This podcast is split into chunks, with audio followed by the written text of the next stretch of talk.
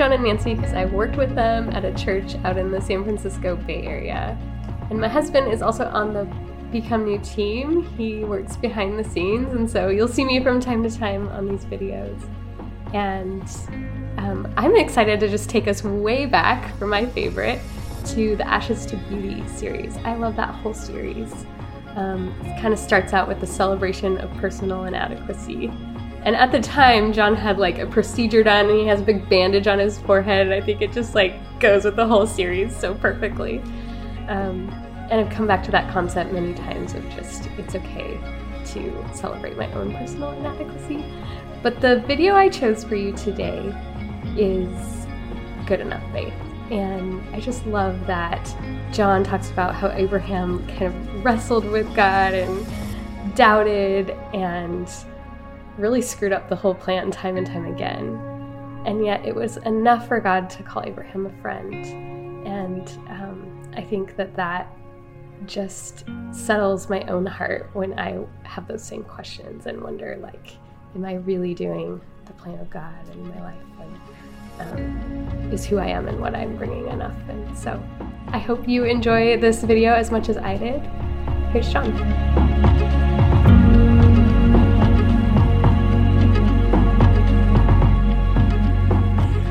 I want to talk to you today about good enough faith, not heroic faith, not saintly faith, not ideal perfect faith, just good enough. What is that? We're on this journey from ashes to beauty, to God, to Easter, to life. And where it starts is the recognition I am not adequate. We celebrate the recognition of personal inadequacy. You are inadequate too. And then we come to believe that there is one who is adequate. There is one who is all powerful and He is God and He would help us. But how much do you have to believe that? I'm talking about good enough faith today. It's a phrase that comes from a British psychiatrist, Donald Winnicott, who used to talk about the good enough parent, not the perfect, not a great, not a heroic parent, somebody who's good enough that they can raise a well adjusted child who can deal with what he calls the catastrophic loss of the sense of omnipotence. My parents aren't perfect. Family's not perfect, but it's okay. And I know the pain of uh, being racked by the torment of that question Was I a good enough dad? And so, this question of what is good enough faith is real important. And I want to look at it by telling you a story. Parts of it you might know, parts of it you might never have thought about before. Real famous character in the Bible, his name was Abraham. As you may know, the three great monotheistic religions in the world Judaism, Christianity, and Islam all look to Abraham as their father. He's kind of a poster boy for living by faith. So, how much faith did he have? How much is good enough? Now, Abraham had a heart's desire, and his heart's desire, we all have a heart's desire, was to be a patriarch, the head of a great tribe, a great clan. That sounds a little odd to us, but in the ancient world, it was very much the equivalent of wanting to be the CEO of a great startup, the head of the next Apple or Google or Facebook or whatever. He wanted this more than he wanted anything. And so God comes to him one day and God gives him a promise and a command. The promise is he's going to get his heart's desire. He will be the head of a great uh, nation which will bless all the peoples on the earth. Unbelievable scale.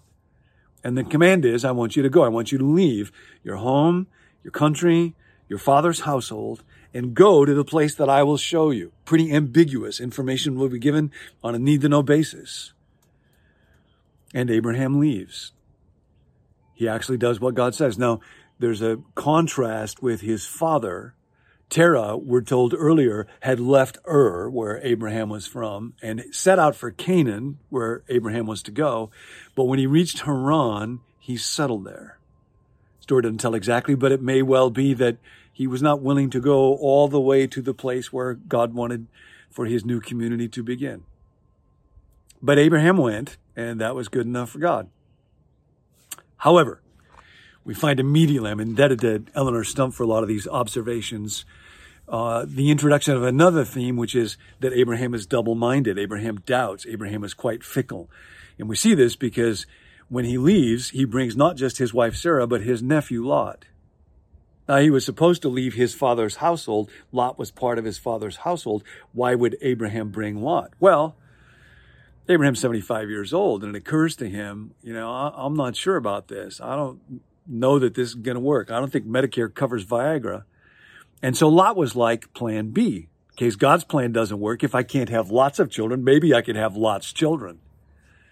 And so, over the course of time, things do not work out well with Lot. The land is not big enough to accommodate them and their flocks and their herds, and the economy or agriculture or events, or maybe God causes it that Lot must leave. So it's clear, not going to be plan B, not going to be Lot. And God comes back to Abraham and makes things a little clearer. This land that you're looking at now, it'll be this land and your offspring. And more time passes, but still no child. When God returns, Abraham says, What gift do you want to give to me and Eleazar, my servant, who I have named my heir? Now, why would you name your servant your heir?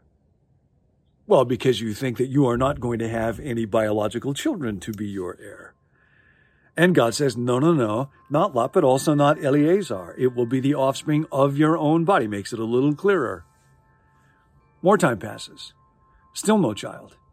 By now, Sarah is 75 years old and her biological clock stopped ticking a long time ago. So she says to Abraham, I got a great idea. Why don't I give you my maidservant, Hagar, and you can have a child by her? And then, so now this becomes plan D. And quite passively, Abraham says, well, sounds like a good idea to you. Okay. And he and Hagar have a son named Ishmael. And uh, the story becomes a hot mess from there.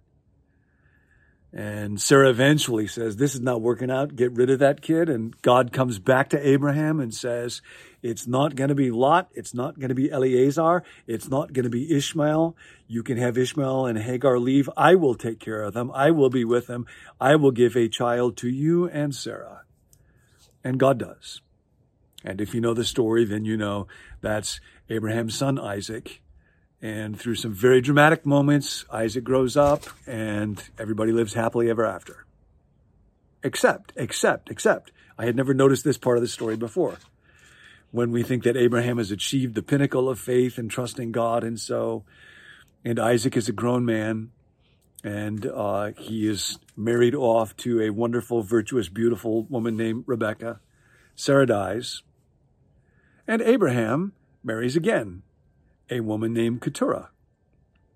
And they have not one, not two, but six children, all of them boys. Why do they do this? Well, it turns out that uh, although Isaac is a strapping boy, he does not get married to Rebekah until he's 40 years old.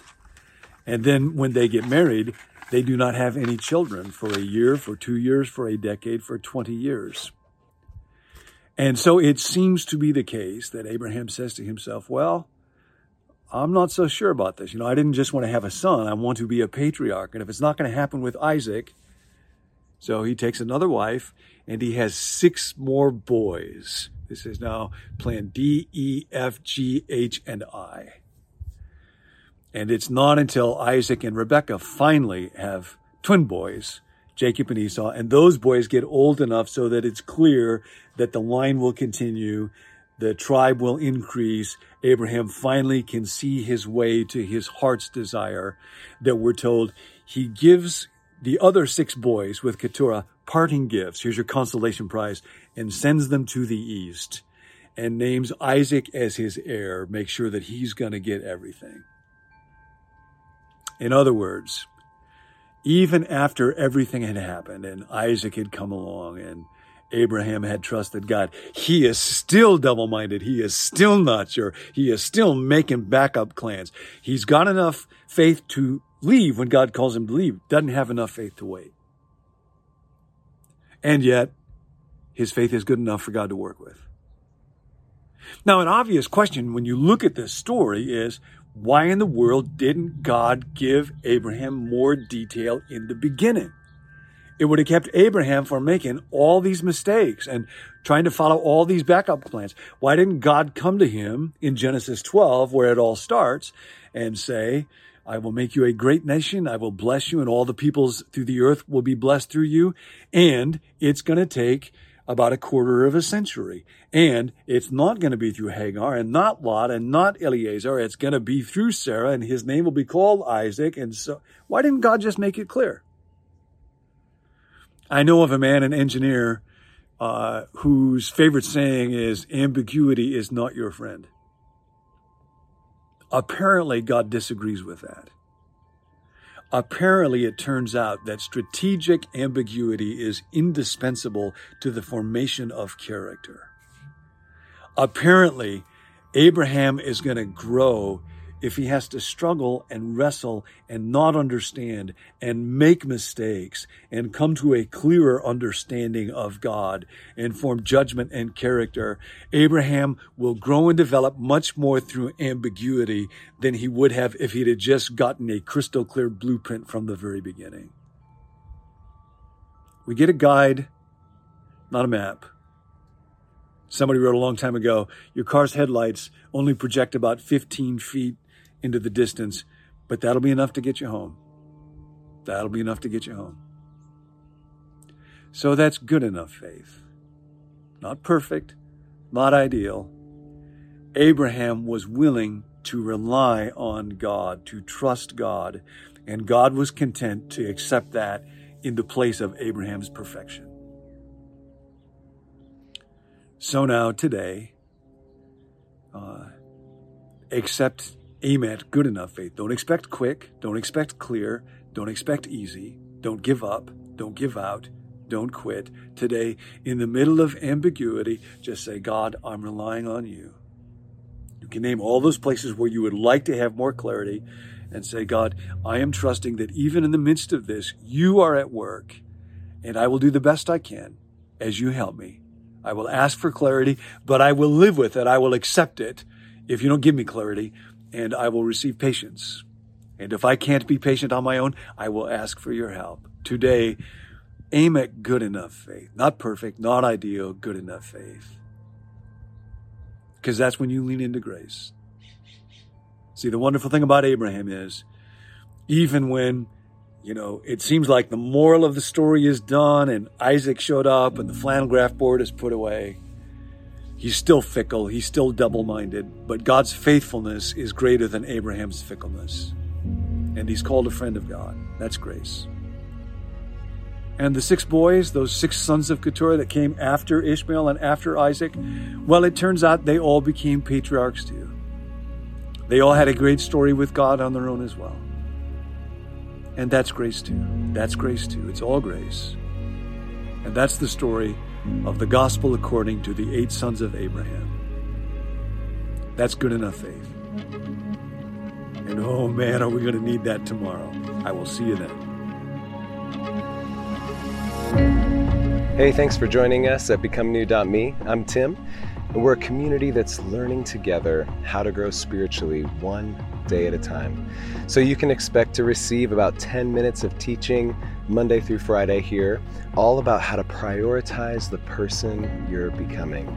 If you want to make sure and never miss an episode, you can text the word become to the number 855 888 0444, or you can email us at becomenew.me at gmail.com. Also, if you want prayer or to connect someone with someone on our team, you can reach out at those sources as well. This is our last week of favorites. We got a few more guests coming up, and then we're going to end with your favorite episode on Friday. So stay tuned for that. See you then.